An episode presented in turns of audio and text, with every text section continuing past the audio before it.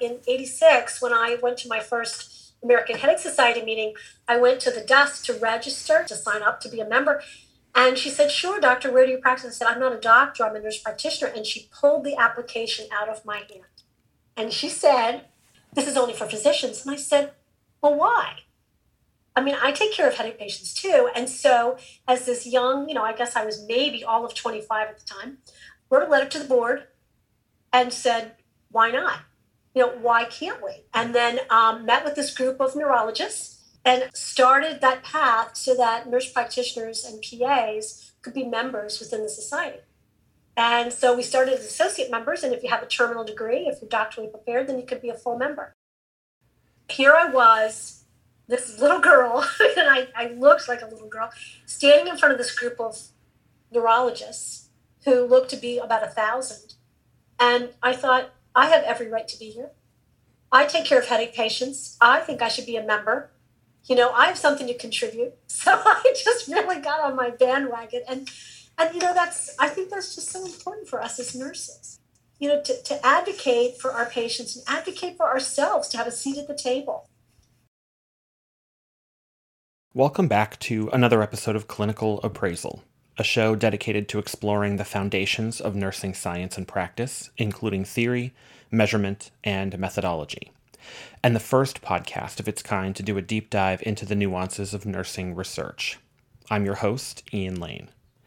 All opinions shared on this podcast are my own, and none of the information I share constitutes medical or nursing advice. This podcast is for educational purposes only. Finally, you listeners are what makes this show possible. I believe providers and researchers like myself are public servants and should not be beholden to corporate advertisers. So I have thus far refused sponsorship for this show, and I will not accept any advertisements of any kind. But there's still a lot of work that goes into preparing for and creating these episodes for you week to week. So if you would like to donate a small amount to support the show and keep it going, please visit paypal.me forward slash clinical appraisal to do just that. It would be greatly appreciated. Today I had the pleasure of speaking with Dr. Maureen Moriarty. Maureen is a DNP and is a current fellow of the American Headache Society. She's an adult nurse practitioner who manages headache patients in an ambulatory primary care setting. Maureen cares for patients with migraine, cluster, tension type headache, post traumatic headache, and a variety of atypical facial pains. Prior to opening Moriarty Associates, a comprehensive headache center, she worked at MedStar Georgetown University Hospital, caring for this very same population. In addition, for a number of years, Maureen has been actively involved in educating medical professionals and the lay community about headaches through both formal lectures and clinical experiences. At Marymount University, in the School of Health Professions, Dr. Moriarty is currently an associate professor, the graduate chair for nursing, and the director of the Doctor of Nursing Practice and RN to BSN programs. Maureen previously served as the director of the Doctor of Nursing Practice program at the Georgetown University School of Nursing, where she was responsible for developing the program, including course development, teaching, coordinating faculty, maintaining regulatory standards, and program evaluation. After receiving her BSN and MSN in nursing with a focus on adult primary care from the University of Maryland, she went on to receive her DNP from Johns Hopkins in 2010. Dr. Moriarty is the first and only nurse practitioner thus far who is an American Headache Society Fellow and has received a number of awards in her career. In June 2019, she was inducted as a Fellow in the American Association of Nurse Practitioners. In 2018, she was awarded Nurse of the Year for the Peripheral Nerve Institute, Department of Plastic Surgery at the MedStar Georgetown University Hospital. The AANP also awarded her Nurse Practitioner of the Year for the District of Columbia in 2015. Maureen is also the co chair of the Neurology Subspecialty Practice Group for the AANP as well. Maureen participates annually in the American Headache Society's annual scientific and headache education meetings and has published numerous papers on the treatment of headaches and migraines in medical journals. Please enjoy this fantastic episode with Dr. Maureen Moriarty.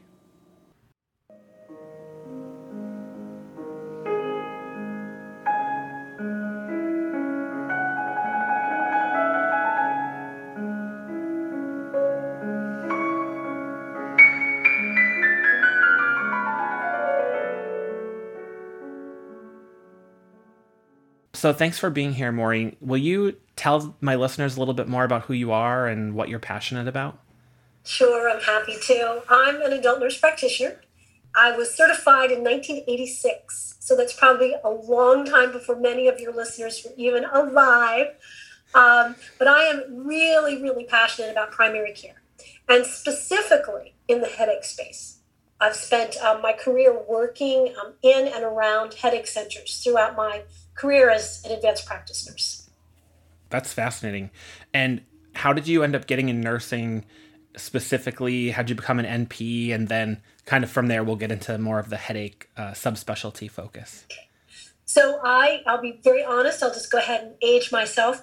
I, um, I went through nursing school in the late '70s, and that was the time when really we started to become aware of the role of nurse practitioners you know, I read about um, Dr. Ford and all the work that she was doing. And, and quite frankly, as a young nurse, I was really inspired.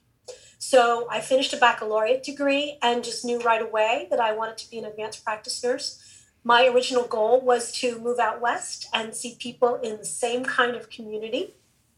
Um, I went right back to graduate school within two years of finishing that undergraduate degree, and then um, got a bit derailed in the sense that I, I took a job initially with an internist um, who was affiliated with Hopkins. He did a lot of work with headache patients, and I thought, well, I don't know much about this. It seems really interesting to me. And um, I started to learn more and more about it, and I stayed. So the probably the bulk of my career was spent in internal medicine and headache. And then over the last probably 10 to 15 years, it's really moved simply into that, that headache space. That's interesting. It's really interesting to me that you got into the headache space by working with an internist and more from a primary care lens as opposed to a neurology lens. Right. And I think that that's something that's really, really important. People need to realize that probably 80% of headache is managed at a primary care level. You know, we hear about people who, are the outliers who have chronic migraine, you know, uh, things like trigeminal neuralgia, cluster headache. But for the most part, we take care of headache in our own clinics. And so what I found was that there was a real gap in knowledge at the primary care level. And I was really fortunate enough to work with an internist who was very, very gifted, not only in the internal medicine space, but also just in terms diagnostically with people who are a little more complex. And headache can kind of fall into that because you really have to listen because it's going to be nuanced.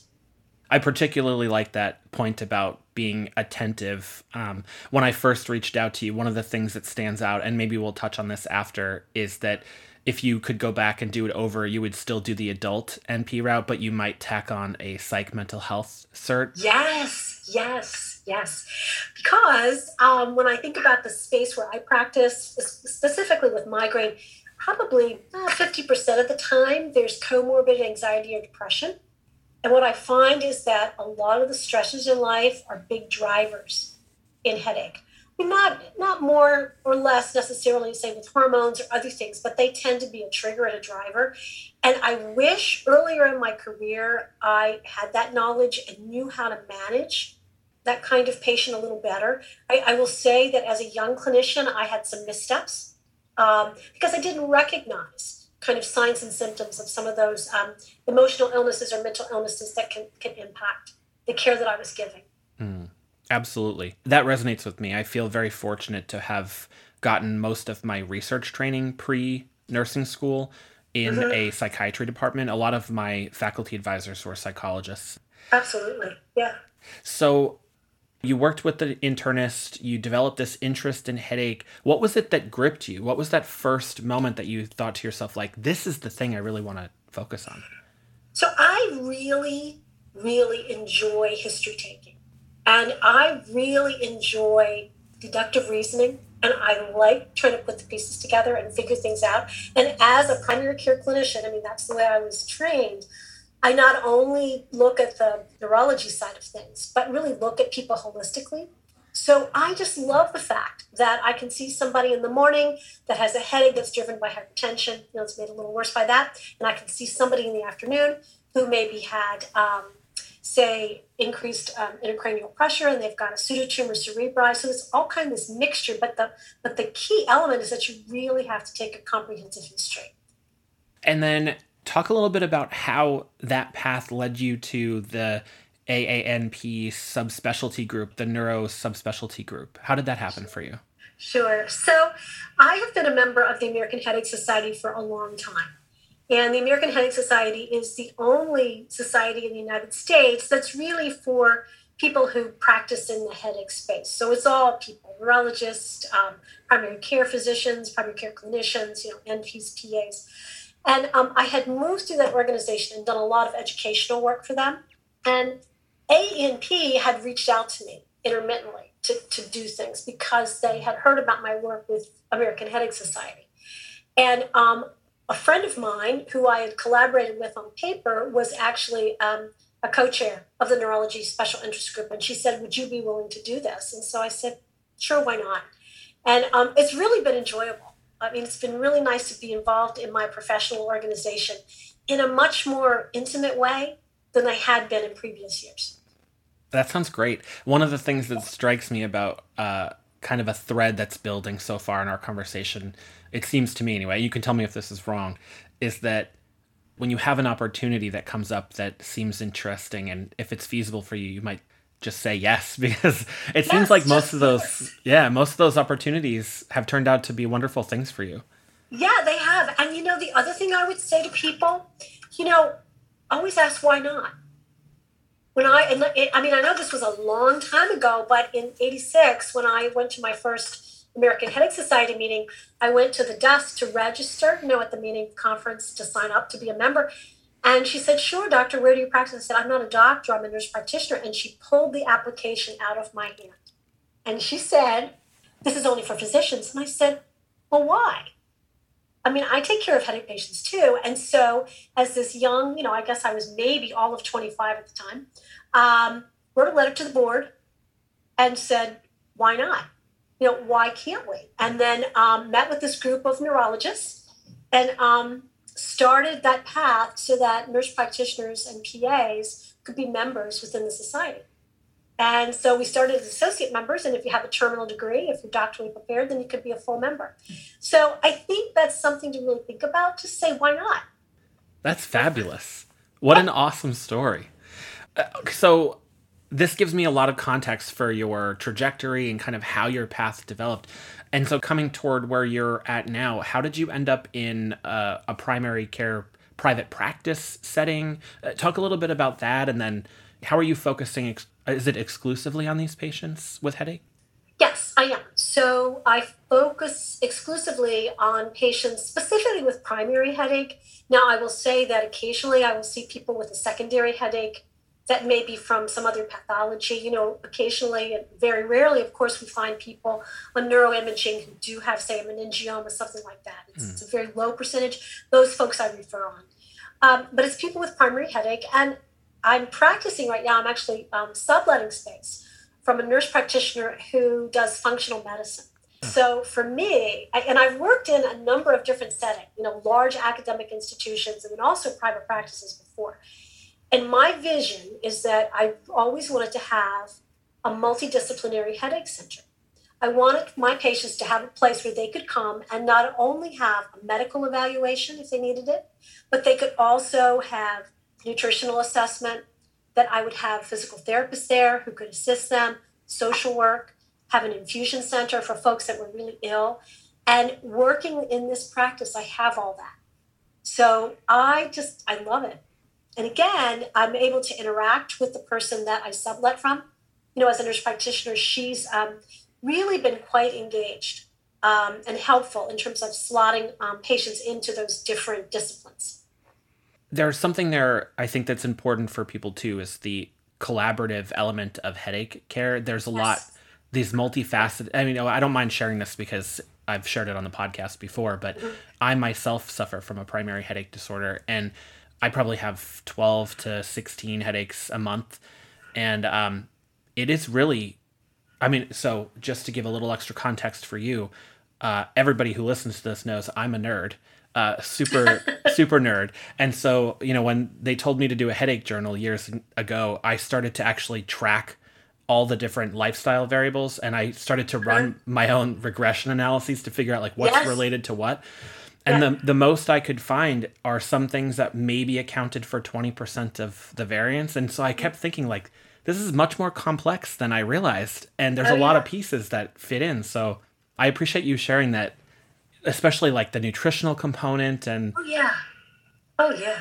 Yeah, I just got finished reviewing the literature on migraine and diet again. Ooh. You know, that's one of the things that I do. Every, you know, periodically I will go back and look at, you know, elements in that space just to see if there's any changes. And it's it's pretty amazing. There's some nice, robust now um, randomized uh, controlled trials looking at elimination diets and um, the effectiveness of reducing the frequency and intensity of headache so of migraines specifically.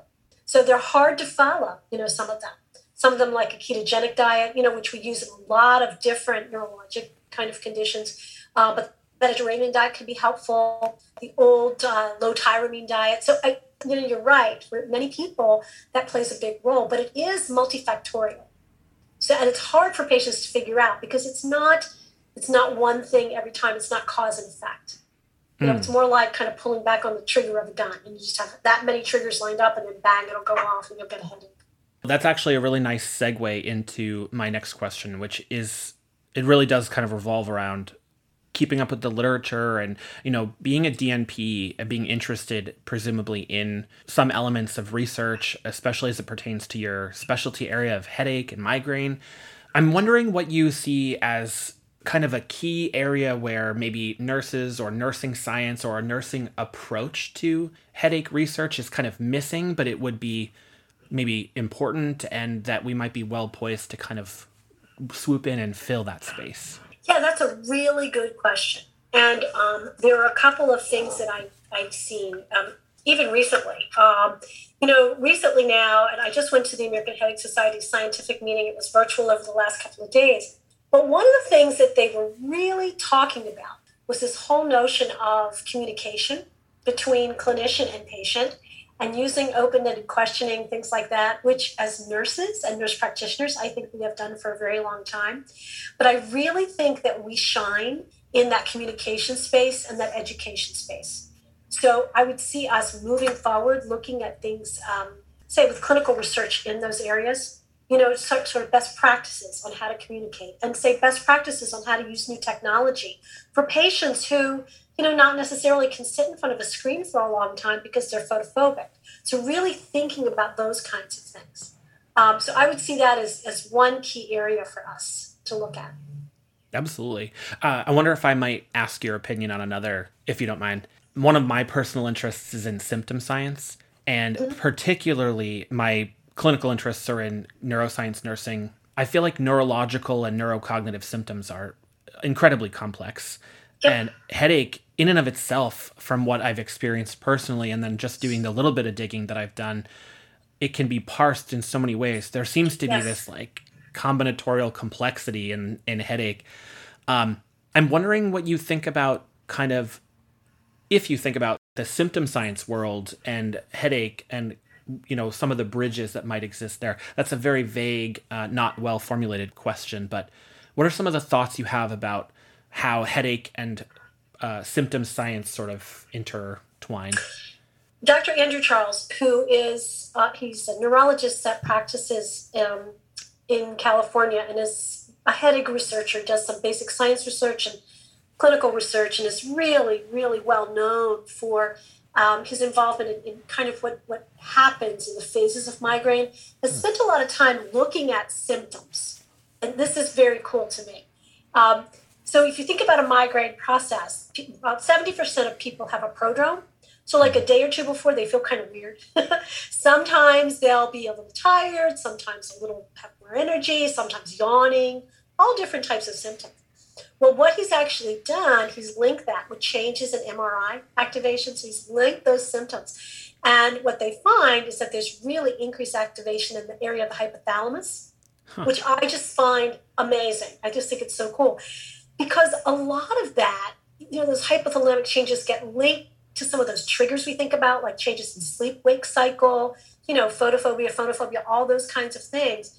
Um, and then as you move through the migraine itself, as you move through, say, the pain phase, or in folks with aura, for example, aura before pain, you'll actually see changes in the in the cerebral cortex. There's a wave of spreading depression. So you can map it out and you can actually see this this symptom that we, we physically manifest. So, say uh, visual changes that they can actually see in a wave of cortical depression. So, I think in my, the migraine world, we're, we're starting to unravel that more and more and more. And even in the headache phase, there are different areas of the brain that tend to light up a bit more during that time.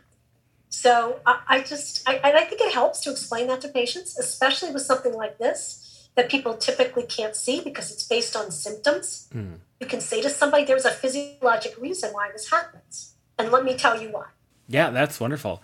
Um, it's also interesting to me the amount of variability in types of symptoms experienced by different migraineurs. For example, like for myself, I have a consistent aura and it's very strange. I am, mm-hmm. I think, a particularly articulate person, and when I have an aura 12 to 20 hours before a migraine comes on, it's usually like I start to stumble over my words or yeah. have word retrieval issues and a yeah. little allodynia. And then suddenly, 12, 20 hours later, I have a migraine and it's yeah. reliable. And then other people have none of those um, and maybe right. have photophobia or phonophobia or something else. Yeah. Yeah. So it's interesting because a lot of people think that if they don't have aura, then they don't have migraine. Mm. But aura maybe happens eh, like 10 to 20% of the time. So the majority of people don't have it. That's so interesting. Yeah. Do you mind if I ask? Um, you mentioned a paper that you had written with a colleague. That's is that the current co-chair of the neurospecialty group? Yeah, and actually, this was a practice brief. So um, it was a practice brief that is published on the AANP website, and we really took a deep dive into looking at new treatment therapies for migraine new medications that come out. And um, there's some new practice guidelines that have been updated in the last year or so. And so we looked at those and really distilled them down for our NP colleagues who, like you said, maybe don't have a great deal of time to review lots and lots of literature. Um, this way, it's kind of a handy dandy resource for them. And it's been reviewed by expert clinicians, myself and my colleague. And then it's also peer reviewed within the organization. Oh, that's really cool. Yeah, yeah. So, are you yourself working on any research in this area of headache and primary care or anything like that? Have you been involved in any research projects at all? So I've been involved in a couple recently. So um, in the last few years, and this was more of a survey, I really looked at um, the role of the nurse practitioner in PA in the headache space. Mm. So I surveyed the membership with the American Headache Society just to find out what people were doing. Um, and from that, um, Discovery um, developed what's called the Bridge Program, which is an educational program for primary care clinicians. And so that program has been offered all over the country. So that was like kind of an outcome from that, that research.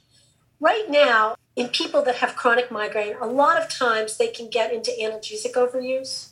And um, that really can drive headache intensity even more. So I'm working with a group who does um, outpatient detoxification from opiates. I'm the grant evaluator for this, and so I'm looking at um, medication um, assisted treatment, um, basically with um, Suboxone therapy. So that's kind of peripherally related to what I do in the headache space. And then also, I'm, I'm right now, and this is really uh, pharmaceutically funded, but I'm serving as a PI on a study. From what I understand, you are DNP only trained. Do you have another research related degree? DNP training, but um, like you said yourself, um, you know, I'm kind of a nerd, and I I absolutely love research. So um, I did my DNP at Hopkins and um, self-selected to do elective courses in um, advanced pathophysiology and in research. Well, I appreciate that. If you have at all listened to recent episodes, you'll have noticed I am very passionate about where I think DNPs who have an interest in research can fit very nicely in the space of clinical investigation and how not to bore my listeners who've heard this about 5000 times but um, i think that there's a nice pathway for physician scientists who do that um, and it's less well developed if at all in the space of uh, advanced practice nursing so i really appreciate that so you mind if i ask how did you find yourself the PI of this new project? Like, how did that work out for you? I asked. I, I, I asked. I, that's all I can say. It's, it's almost unheard of for um, a nurse uh, to be a PI on a project, but I said I have a terminal degree. I have a long history of do, being a, a co PI and co investigator and all those kinds of things. And when I started in the space, I was like a clinical coordinator. So I've got a long research history. And um, I have to say, I just asked, why can't I? And they said, well, I guess there's no reason why you can't. And so I am. That's fabulous. So one of the things, you know, that I really want to do, um, because I'm working in an academic space as well right now, I'm working towards developing a clinical partnership, clinical academic partnership with one of our hospitals that's in the region.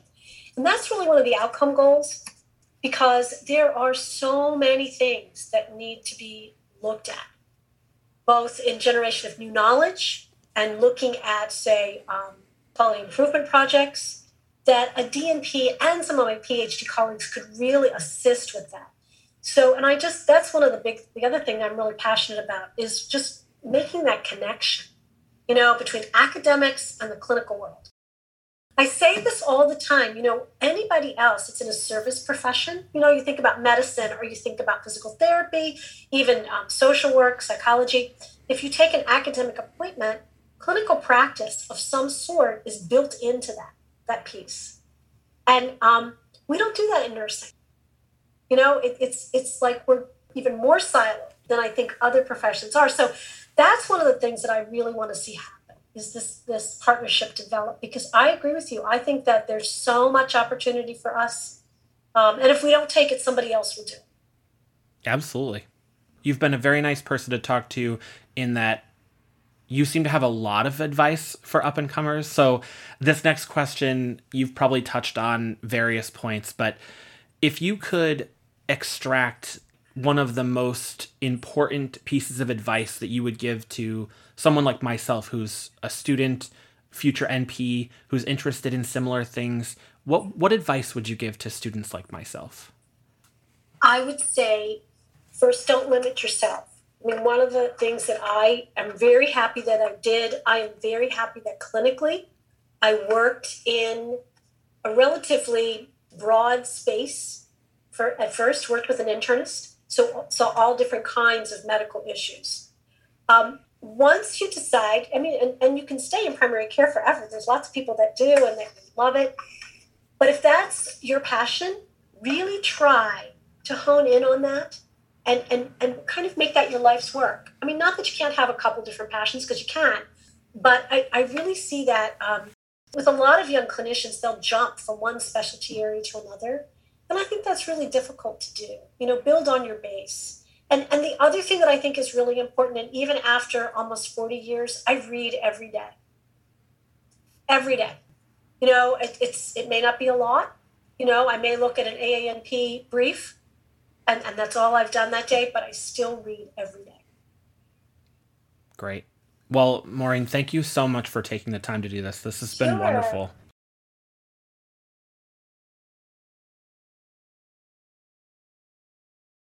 Thank you for listening to this episode of Clinical Appraisal. If you've enjoyed this podcast, please share this channel with your friends in healthcare and review the show on your favorite listening app. If you'd like to donate to support the show, please visit paypal.me forward slash clinical appraisal. Any support, however small, will be profoundly helpful in continuously improving the episodes across time. If you'd like to ask a question or share a comment, please email me at clinicalappraisal at gmail.com and visit my website at about.me forward slash Ian Lane. If I ever review a paper you are an author on, or you would like to join me to discuss some project you are doing, please send a note to that same email address. Thanks for tuning in, and I hope you'll join me again next time.